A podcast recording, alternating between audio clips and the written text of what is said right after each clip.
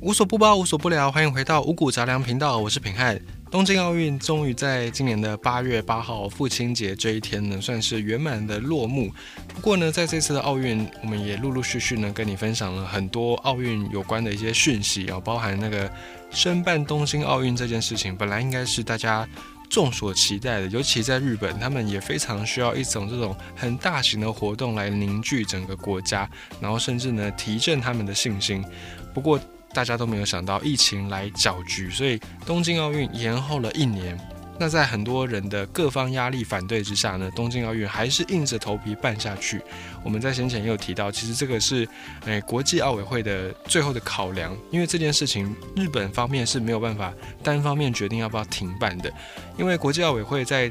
筹备整个奥运的时候呢，其实他们很大的一个收入来源是靠着出售转播权，也就是让各国的那个媒体能去转播奥运赛事，那他们就透过收取这个转播权的权利金来支撑整个奥会的运作。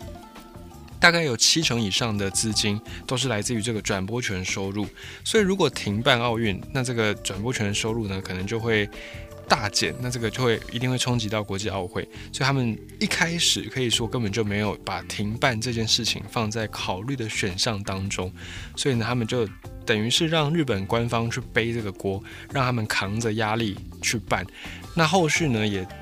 看得出民众的民怨还蛮沸腾的。日本首相菅义伟在奥运落幕之后。他的民调不跌啊，不增反跌，就是比申办奥运之前呢还要再更低，所以嗯，国际奥委会也在这个当中有介入不少啦。好，反正就已经办完了，办了都办了，在这次奥运赛事当中，不管怎么样呢，都已经是成云烟了，然后没有办法再去多做什么样的琢磨。好，那在紧接着下一届奥运呢，巴黎奥运三年之后，很快的马上又要登场了。在这个奥运的比赛当中，其实后来我才知道，原来奥运并不是说人人都能参赛哦，并不是说只要你有幸就可以站上奥运殿堂。奥运它其实是邀请制，也就是国际奥会要对你发出邀请，邀请你去参赛，你才能去哦，不是说你有运动你就可以自己去报名。你自己去报名的话，他们是有权利不受理的。所以这个又让人家更发现哦，政治归政治，体育归体育，是一件。很难达成的事情，至少在务实上面、现实层面上，真的很难做到完全的壁垒分明。那在这次奥运过后呢？固然在奥运之中，我们有看到很多的运动员的故事。在奥运之后，啊，是非对错，功过论定都已经是既定了，没有办法再去改变了。那我们在这一届的奥运赛事当中，也获得了算是有史以来最多面的奖牌，让很多的国人呢心情都非常的开心。从这次的成绩，我们可以发现，政府他们逐渐的在体育不敢说完全的做改革了，可是陆陆续续有在做一些改变。那这些改变呢，也都反映在今年的奥运的成绩上面。那如果未来这样的一个改革幅度继续的在进行的话，其实之后的奥运，我们还是能够期待有更多优秀的运动员能够在国际体坛上面崭露头角。在赛事上哦，这种技术层面或者是夺牌数量上面呢，我们固然有进步。另外一个很重要的进步点，我觉得反映在民情上面，哦，反映在舆论的这个谈讨论上面，我觉得是蛮进步的。比方说，这次大家印象很深刻的，我们的女单羽球女单的选手戴资颖，她就这样一路打打打打打到金牌战。一路走来呢，面对到很多强敌，那最后对上的是中国的代表选手陈雨菲。陈雨菲获胜了，他获胜之后呢，并没有像大家所以为的，他会受到这种英雄式的赞美，反而呢，他赢球之后，在中国这边的一些论坛啦，很多的网络网友质疑他说，赢的赢是赢了，可是赢得很难看。我觉得你只是在等对手失误，你自己并本身没有太多的进攻，赢得很难看。那反观戴资颖，他虽然是输了，可是呢，在台湾社会，在我们的舆论上面，在很多社群媒体上面，你几乎看不到批评他的这个言论啊。当然还是有，可是那个占整个鼓励他的言论来说，占非常非常小部分。更多人是看见了戴资颖他的球技，他打球的风格，以及他的那种韧性啊，很坚韧的那种韧性。所以呢，对他。在金牌战虽然是落败了，可是，在台湾社会舆论上面、舆情上面却是满满的加油、满满的鼓励。当然，还是有人觉得说啊，戴志颖失误太多等等啊，也让戴志颖他后来还是对这件事情蛮耿耿于怀的。不过总体来说，我们都能够接受说，这样的一个运动员，他本来就是有自己的风格。那一时的输赢，这个一定是比赛有输有赢嘛，这个没有什么大不了的。我们都觉得。他能够奋战到这一步，已经是很了不起、很厉害的事情。从这个地方就可以看出，哦，两岸在面对这种体育啦、面对选手的时候，那个态度是很大的不同的。比方说，在中国这次参赛的选手，不只是羽球女单，啊，比方说在前阵子很红的那个金牌跳水女子十公尺跳水的那个小将，她才十二十四岁吧，很年轻。而像中国的这次的选手，很多的都是为了荣耀国家。在中国，选手呢是国家的资产，那他们稳定求胜的这种心态是高于一切的，就是只要你赢就好啊，你要怎么样赢那是你的事情啊，只要就是追求赢就好。但是反观呢，中华台北的选手在打球的时候。比较没有这么多国家的包袱，你很少看到在今年这一届我们的选手，呃，有说是呃背负着两千三百万人的期待啊，然后不能输啊什么等等，应该没有选手是给自己这么大压力啦。更多的是他们享受比赛，他们挑战的是自己过去的记录啊，有没有夺牌倒是其次，但是大部分的选手呢都是突破了自己过去的一个记录，甚至透过。这个运动的赛事站上最高殿堂，改变了自己的命运。比方说黄晓文，在这个拳击当中拿下铜牌的这位选手，啊，他的故事呢也感动了很多人。更难能可贵的是，这些选手夺牌也好，没有夺牌也好，他们今天站上了这个奥运殿堂，我们都为他们喝彩，我们都为他们鼓励。而且，他们有没有拿到奖牌？对我们来说不是这么重要，有拿牌，我们跟他们一起开心，与有荣焉。但就算没有拿到牌，没有拿到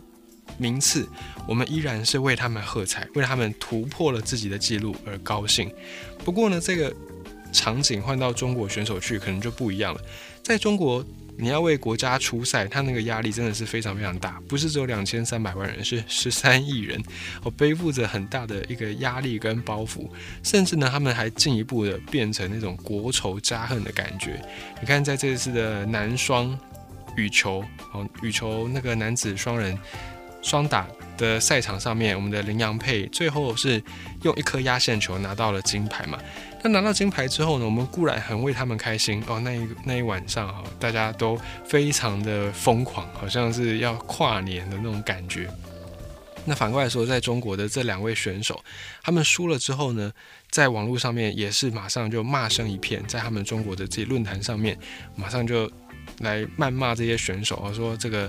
你们是一点看起来都不像在打金牌战，很像是业余的去打职业的这种感觉，就是很难听啦。就没有给他们这种鼓励就算了，还落井下石去谩骂他们，所以你可以看到两岸在对待选手也好，对待他们的赛事也好，已经开始呈现出蛮大的一个分歧。而且我们都可以发现，这次台湾的选手呢，普遍都是带着自信的在运动场上发挥。纵使表现不如自己的预期，他们也不会说，哎，就怨天怨地，或者怨别人。他们反而是很谦虚，就是说啊，那这次表现不够好，准备不够充分，我们回去好好再磨练，好好再练过，下一次奥运我们场上再见。你可以看到这两个地方已经是有蛮大的不同的，而且在中国这边呢，甚至他们的。这种情绪啊，网络上面的这种恶意谩骂的情绪，还不只是在他们自家的选手身上，还甚至干扰到了别的国家。比方说这次的体操项目，日本的体操选手桥本大辉，他在男子的体操全能赛当中呢，打败中国选手拿到金牌。啊，拿到金牌之后呢，这些中国的网友马上就在社群网络上面出征这位日本选手，啊，甚至呢还。不尊重裁判的判决，把这位日本的桥本大辉选手我说成是日本国耻，所以就变成一个很奇特的状况。这些日本人呢，看到自己的选手拿了金牌，欢欣鼓舞的要来祝贺他，结果却看到，哎，怎么很多中国的这些网友恶意的在攻击？所以这些事情、这些举动，其实都无意之中会在加深大家对于中国的这种负面的印象。那也可以看到，在这次的奥运赛事当中，呃，中国固然他们出战的项目很多。然后成绩呢，也是仅次于美国拿到那个金牌的数量，仅次于美国，好像只差了一面而已。可是呢，大家对于呃像中国这样的一个国家，甚至对他们的选手，可能就很难真正的打从心底对他们保持着尊敬。不是说这个选手不值得尊重，而是说，呃，通常一个选手出去嘛，代表这个地区，代表这个国家，那这个国家的人呢，反过来说也会。或多或少去影响这位选手的形象，所以你要怎么说呢？这个是我觉得在民情方面，两岸在今年，尤其这届奥运有蛮大的一个不同，而且这个不同呢，也不只是在场上，甚至蔓延到了场外，像是在奥运赛事之间这个期间，有陆续有一些艺人。哦，可能是在台湾大家比较熟悉的一些艺人，然后可能讲了什么支持国手啦，或者是呃这个支持台湾选手等等，结果马上就会被中国的网友给出征哦，就是讲说啊你是不是支持台独什么什么之类的，结果就连过去立场上哦是比较亲中的艺人都难逃这次的。这个灾情就是在网络上面声援什么国手，他们也没有讲哪一国国手，就讲国手两个字也不行，也是被中国网友给洗白，而甚至呢还被很多中国的厂商给解约，过去有接一些代言，甚至也被解约，因为在中国很多的网友的心里面，其实台湾我们的代表队在他们心中还是省队，然后我们一直在他们心里面呢，好像就是一个台湾省，就是一个地方的队伍。没有办法跟他们的中国代表队、国家队来抗衡，所以在这样的心理预期之下，尤其在男子双打羽球这个赛事，他们输了之后，反而那种不平衡就更加的放大。也可以看到，他们因此有很多的脱序的一些言行。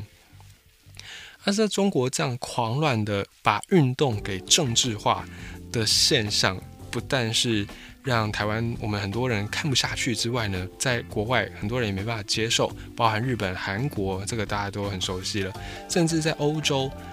也有一些人，有欧洲的运动员也好，欧洲的一些民众也好，也觉得莫名其妙。在欧洲，他们就有一些这个媒体投书啊，他们就有说到说，在中国呢，对奥运会的政治化就是他们最重要的一个事情。在整个奥运赛事当中，他们就要把所有的运动都给它政治化。呃，一反我们经常会在提倡的奥运，运动归运动，政治归政治。那在中国，他们反而是相反，他们应该是想要把一切的事物呢，都给它串在政治这个大线上面。所以这个就，嗯，我觉得很难被大家所认同了。不管在政治上或者在运动赛事上面，大家可能都很难接受这种。一不合自己的心意，然后就出征对方啊，就去谩骂对方的行为。我觉得这个不要说中国，任何一国去做这件事情，大家都没办法认同。只是今天呢，表现在中国身上，更让很多人觉得，嗯，好像没有这个必要性。那也算是蛮开心的。我们在奥运的赛事当中有了这样的一个转变，那相信未来不管是奥运也好，或者是亚运。或者是全运啊、世运啊，各大的运动赛事上面，台湾的人才应该会持续的在冒出来，会更多更多去能够站上更高的殿堂去挑战自己。那凭自己的立场，我是觉得这些选手呢，他们出赛出战就代表他们自己。其实我倒我们倒不必去一定要冠上什么为国争光啦，或者是什么台湾之光，我们倒不必给人家这么大的一个包袱。就他们是为了自己而拼搏而比赛嘛，赢了我们当然跟他们一起开心，那输了呢，我们也不用去谩骂他们，也不用去恶意什么出征他们，就给他们鼓励，这样就好了。所以保持着这样的一个心态再去看这些赛事，我觉得是很相对来说比较健康的。你也可以享受到赛事带给你的那种紧张感、刺激感，然后呢，也不会变得好像中国很多的网友这样子，有点。眼里只剩下成败，只剩下赢跟输，然后完全没有体育的这种精神。其实，在运动场上，运动家精神或者是在体育场上，很多很多感人的故事、感动的故事，都是因为很多人眼里不是只有胜败，还有比胜败更重要的事情。像有一个项目，我忘记是哪一个，他是两个男生，好像是跳高吧，跳高的项目，然后两个男生他们同登同分，